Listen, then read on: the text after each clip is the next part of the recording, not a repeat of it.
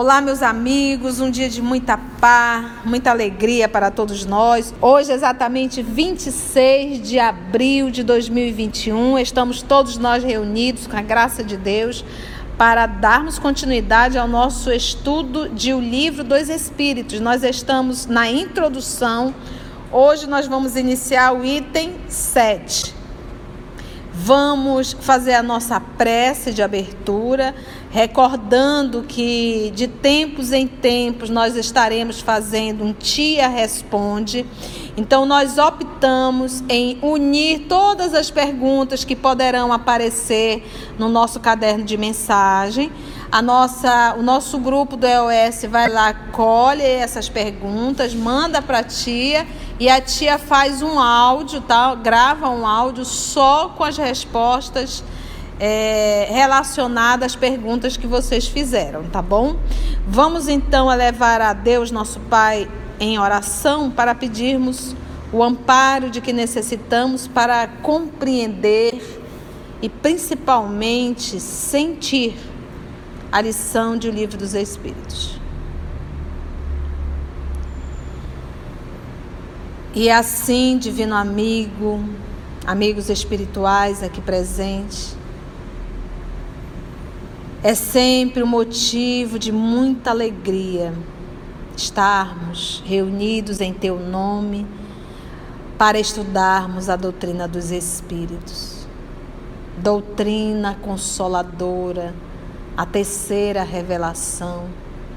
Doutrina essa que nos dá o norte que nos faz relembrar e viver o cristianismo primitivo. Amado Mestre, envia sempre os nossos amigos espirituais, os teus anjos, para que possam conduzir o nosso trabalho, nos inspirar, nos amparar. É imprescindível, Senhor, a presença dos teus anjos porque somos pessoas incapacitadas para interpretarmos profundamente as lições grandiosas dessa obra. Graça te damos, Senhor, e é em teu nome que todos nós aqui nos encontramos. Que assim seja. E que a espiritualidade também possa envolver a nossa querida Narumi é uma jovem trabalhadora do nosso canal EOS, que ela é responsável pela edição de Livro dos Espíritos. Então eu costumo falar que eu me alegro bastante ao ver crianças no Evangelho aos, aos nossos domingos, em nossa live, e poder ter nessa família EOS como trabalhadores voluntários uma jovem. Principalmente é a mais jovem de toda a equipe, que é a nossa querida Narumi com essa responsabilidade aí de editar o livro dos Espíritos. Então, que Deus, nosso Pai, a espiritualidade amiga, possa lhe conduzir, viu, minha filha? Então, vamos aqui iniciar o nosso item 7. Para muita gente, a oposição das corporações científicas constitui, quando não uma prova, pelo menos forte presunção contrária. Não somos dos que se rebelam contra os sábios, pois não queremos que digam que os insultamos. Ao contrário, nós os temos em grande estima e ficaríamos muito honrados se fôssemos contados entre eles. Mas a opinião deles não pode representar em todas as circunstâncias uma sentença irrevogável. Desde que a ciência sai da observação material dos fatos e trata de os apreciar e explicar, o campo está aberto às conjecturas. Cada um constrói o seu sistemazinho que deseja fazer prevalecer e o sustenta com a obstinação. Não vemos diariamente as opiniões mais contraditórias serem alternadamente preconizadas e rejeitadas ora repelidas como erros absurdos e depois proclamados como verdade incontestáveis? Os fatos, eis o verdadeiro critério dos nossos julgamentos. o argumento sem réplica. Na ausência dos fatos, a dúvida é a opinião do homem sensato. Então, olha só como Kardec se direciona à ciência. Então, uma coisa é, é o, o, achismo, a outra coisa é o fato. Então, se é, é um fato, está acontecendo, você está vendo isso, então não tem que refutar. Como ele coloca aqui, não tem réplica. Não tem réplica. E nós vimos isso. Quantas coisas em um período é, é, é, extremamente prejudicial à saúde, daqui a alguns anos a ciência diz: não, isso é maravilhoso, comam bastante. De repente se faz um tratamento em uma época e, e daqui a algum, algumas, alguns anos você diz: não, não é esse tratamento. Eu me recordo que tratava hepatite com açúcar. Gente, o povo comia açúcar, comia goiabada. É, a gente que era criança adorava isso, né? Comer docinho era com a gente mesmo. Mas de quanto tempo e hoje se vê que isso não, não é assim? Mas que para uma época era. Então, eu trouxe aqui um exemplo assim, bem simples, mas para nós conseguirmos entender o quanto a ciência ela oscila nesse achismo. Mas contra fato é fato. Antes comer ovo, nossa, comer ovo. Agora o povo. O povo come uma cartela de ovo. Ainda mais que disseram que rejuvenesce, aí é que o povo come mesmo. Falou em rejuvenescer, pronto. É uma coisa, né? Mas vamos lá.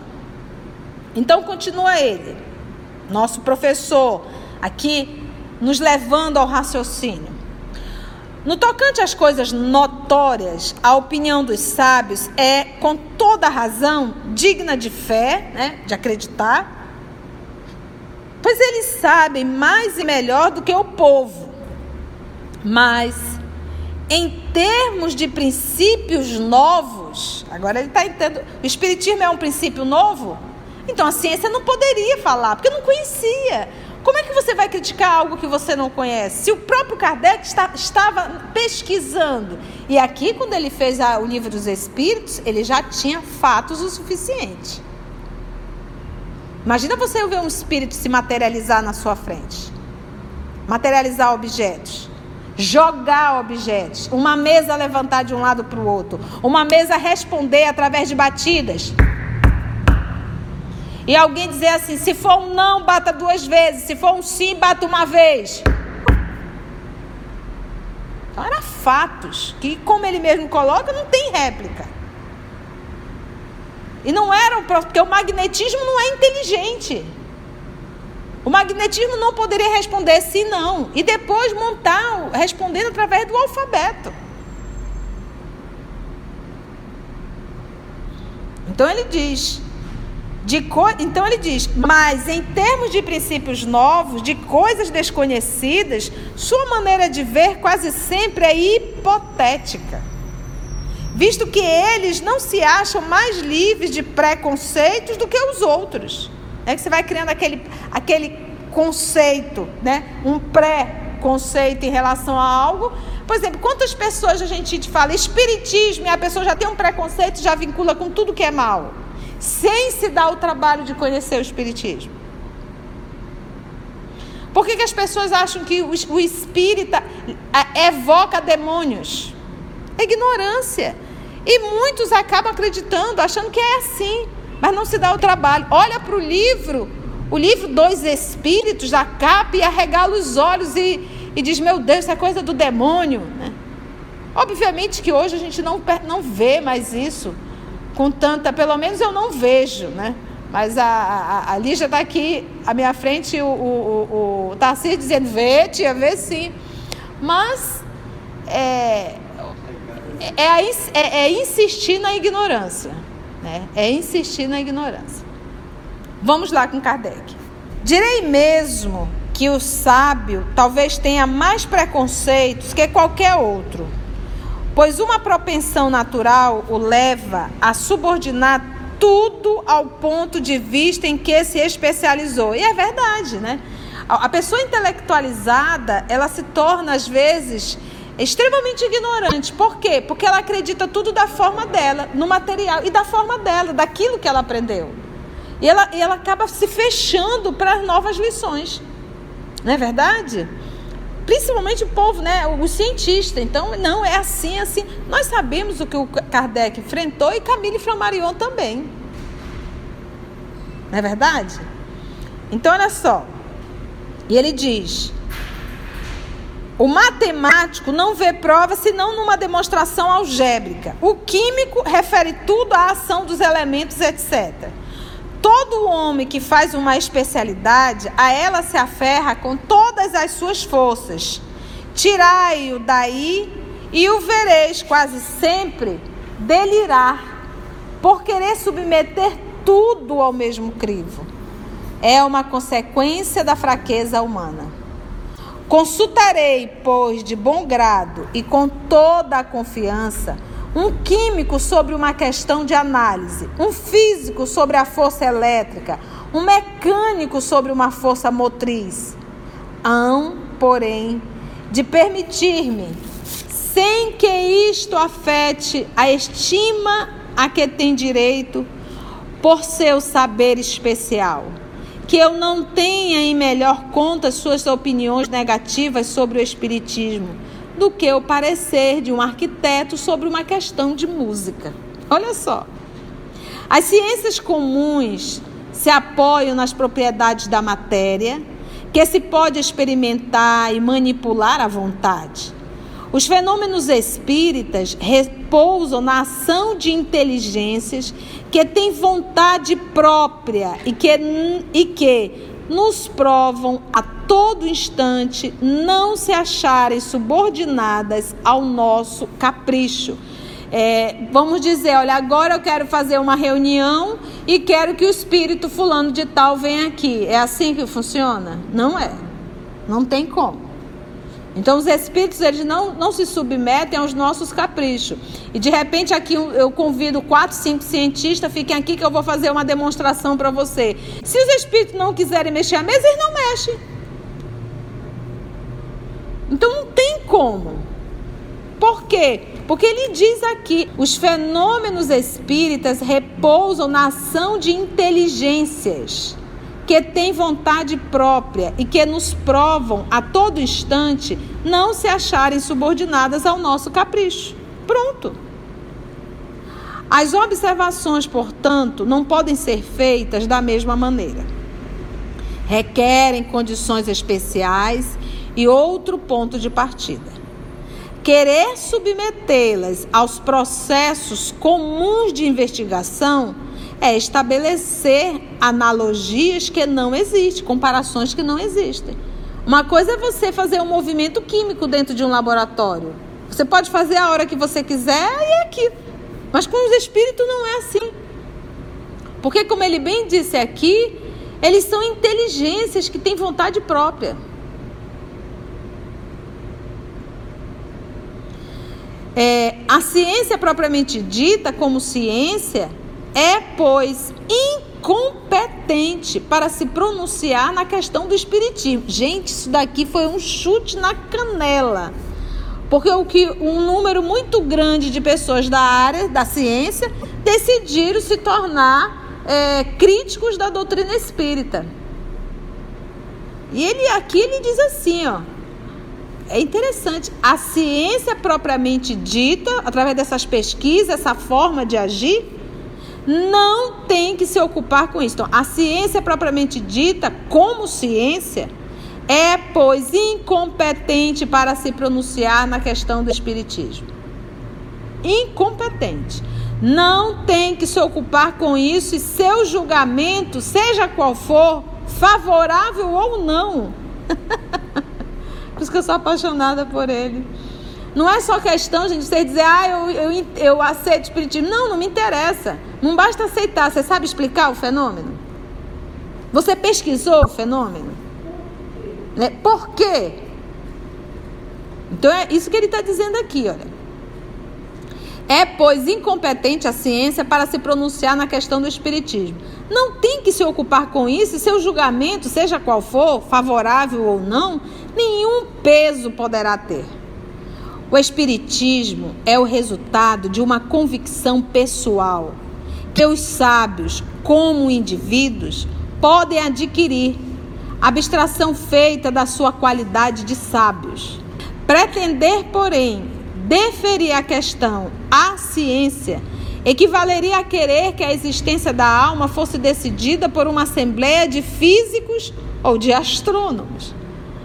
Com efeito, o Espiritismo está todo inteiro na existência da alma e no seu estado depois da morte. Ora, é soberanamente lógico pensar que o homem deva ser um grande psicólogo, porque é um grande matemático ou uma grande anatomista. Dissecando o corpo humano, o anatomista procura a alma e, porque não a encontra com seu escalpelo, como encontra um nevo, ou porque não a vê, evolar-se como um gás, conclui que ela, a alma, não existe, visto colocar-se num ponto de vista exclusivamente material. Segue-se que tenha razão contra a opinião universal? Não. Vê-se, portanto, que o Espiritismo não é da alçada da ciência. Vai dizer, mas então por que, que no Espiritismo se fala em ciência, filosofia e religião? Porque ela foi resultado de pesquisas e observações, logo uma ciência. Mas aqui ele está falando da ciência, como ele, ele colocou aqui o conceito, olha, a ciência propriamente dita com as suas leis estabelecidas.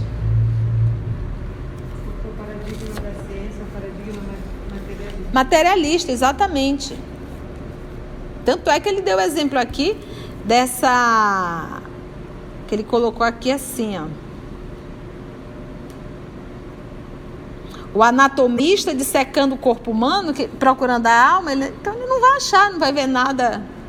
Ele diz, ah, então não existe, porque ele não viu.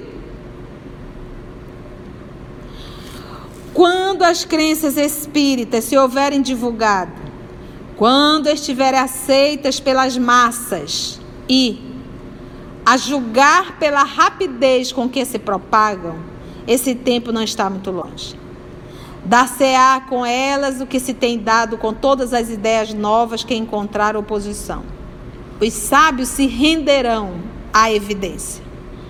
A ela chegarão individualmente pela força das coisas. Até então será intempestível desviá-los de seus trabalhos especiais para os constranger a se ocuparem com uma coisa estranha que não está nas suas atribuições nem no seu programa. Olha só.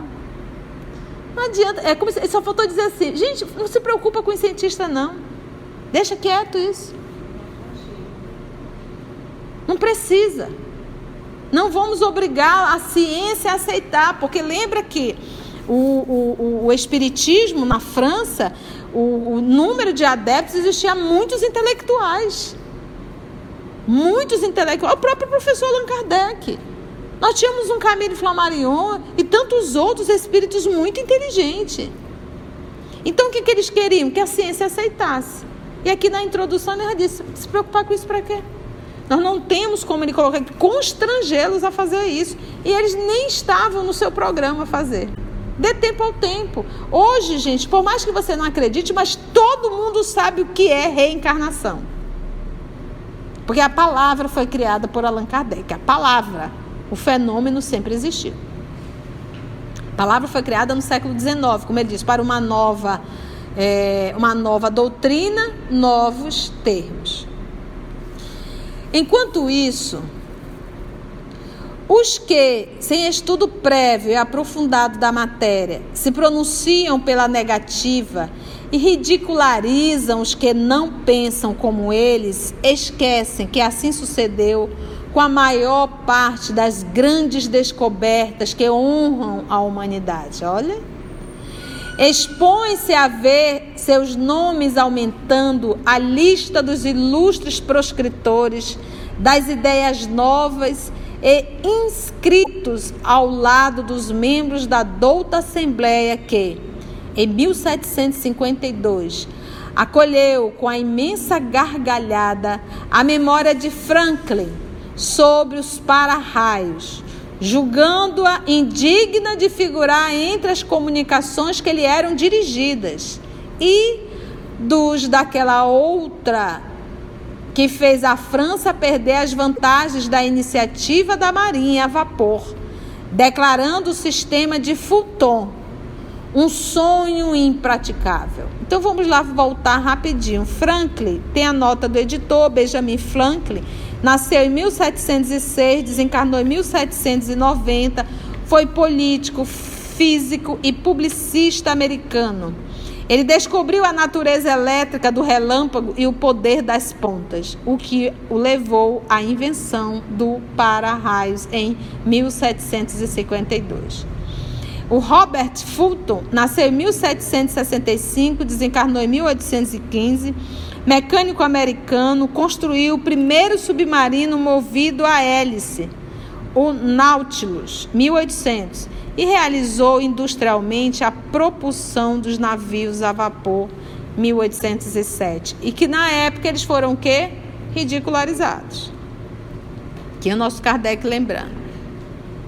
Se, pois, essas assembleias que contavam em seu seio a elite dos sábios do mundo só tiveram a zombaria e o sarcasmo para ideias que não compreendiam, ideias que, alguns anos mais tarde, deviam revolucionar a ciência, os costumes e a indústria. Como esperar que uma questão estranha aos seus trabalhos obtenha mais acolhimento?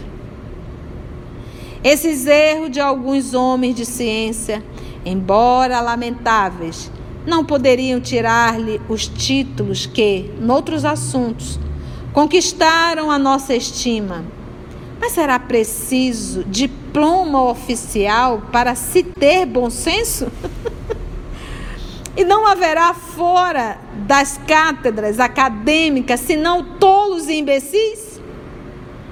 Que se dignem lançar os olhos para os adeptos da doutrina espírita, a fim de verem se entre eles só existem ignorantes e se o número imenso de homens de mérito que a tem abraçado permite relegá-lo ao rol das crenças vulgares, o caráter, o saber desses homens merece que se diga, já que eles afirmam, deve pelo menos haver alguma coisa.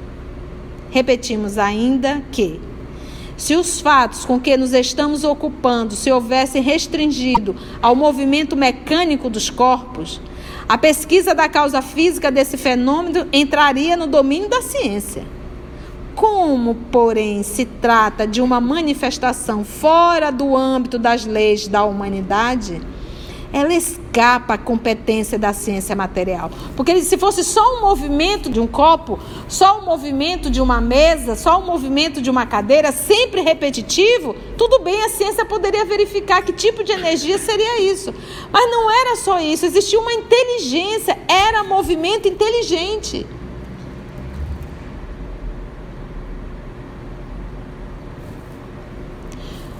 Por isso é que ele diz: quando surge um fato novo que não tem relação com nenhuma ciência conhecida, o sábio, para estudá-lo, deve fazer abstração de sua ciência e dizer a si mesmo que se trata de um estudo novo, impossível de ser feito com ideias preconcebidas. O homem que julga infalível a sua razão está bem perto do erro. Gente, é esse espírito de pesquisa, de ciência que Kardec tinha, que esse grupo tinha, que nós espíritas perdemos. Nós somos espíritas meio mornos, sabe? A gente estuda mais ou menos, a gente vai para o centro mais ou menos, a gente faz um trabalho mais ou menos, a gente não se entrega, a gente não se dedica, a gente não estuda verdadeiramente, a gente não pesquisa, a gente é capaz de ler tudo e achar que tudo está certo. Então nós perdemos esse espírito de pesquisa, esse espírito de dedicação, esse espírito de anota. Eu digo, gente, anota isso daí, pesquisa. Então não adianta nós estarmos aqui fazendo um estudo morno. Por isso acho que eu gosto da fala do apóstolo Paulo. Ou quente ou bem gelado, morno nunca. Então era, é esse o espírito do professor Allan Kardec, alguém que verdadeiramente se dedicou com afinco, com firmeza para o trabalho que ia realizar. Então, foge do mais ou menos, porque o mais ou menos nem é mais e nem é menos. E sempre é menos, né? E tá aquela pessoa que tá. E, e o que que acontece? Quando você se vê numa situação, você vai ver que não servia nem o mais e nem o menos, porque você, em verdade, não aprendeu nada não fortaleceu nada em você. Finalizando, ele diz assim: O homem que julga infalível a sua razão está bem perto do erro. Olha, o homem que julga infalível a sua razão está bem perto do erro. E nós já vimos isso muitas vezes. É você achar, a pessoa só falta dizer, eu sou Deus. Eu sou imutável. O que eu falo está certo. Tamanho grau de, de fascinação e a pessoa acha que ela está sempre certa. E não admite erro. Não admite, tá doido já. Já surtou o cabeção. Porque quando a gente fala em surtar o cabeção, a gente acha é só aquela pessoa que está correndo no meio da rua, não. Uma pessoa neurótica, para onde olha vê defeito em tudo. O homem que julga infalível a sua razão está bem perto do erro. Mesmo aqueles cujas ideias são as mais falsas se apoiam na própria razão, rejeitando, em virtude disso, tudo que lhes parece impossível. Não, isso aqui não é impossível, então logo é mentira. É por isso que ele diz: mesmo aqueles cujas ideias são as mais falsas, eles se apoiam na própria razão. A ideia que ele, que ele defende, além de ser falsa, ele ainda passa a acreditar na, na falso, naquilo que é falso. É um absurdo. Rejeitando, em virtude disso, tudo que lhes parece impossível. Os que outrora repeliram as admiráveis descobertas que a humanidade se honra, todos apelaram a esse juiz para as rejeitar. esse juiz aqui falso, né? A razão própria. O que se chama razão não é muitas vezes senão orgulho disfarçado, e quem quer que se considere infalível coloca-se como igual a Deus. Sim, porque só Deus é imutável. Dirigimos-nos, pois, aos que são suficientemente ponderados para duvidar do que não viram e que, julgando o futuro pelo passado, não creem que o homem haja chegado ao apogeu, nem que a natureza lhe tenha virado a última página de seu livro. E assim, amados amigos e irmãos e irmãs, nós finalizamos o item 7 da introdução.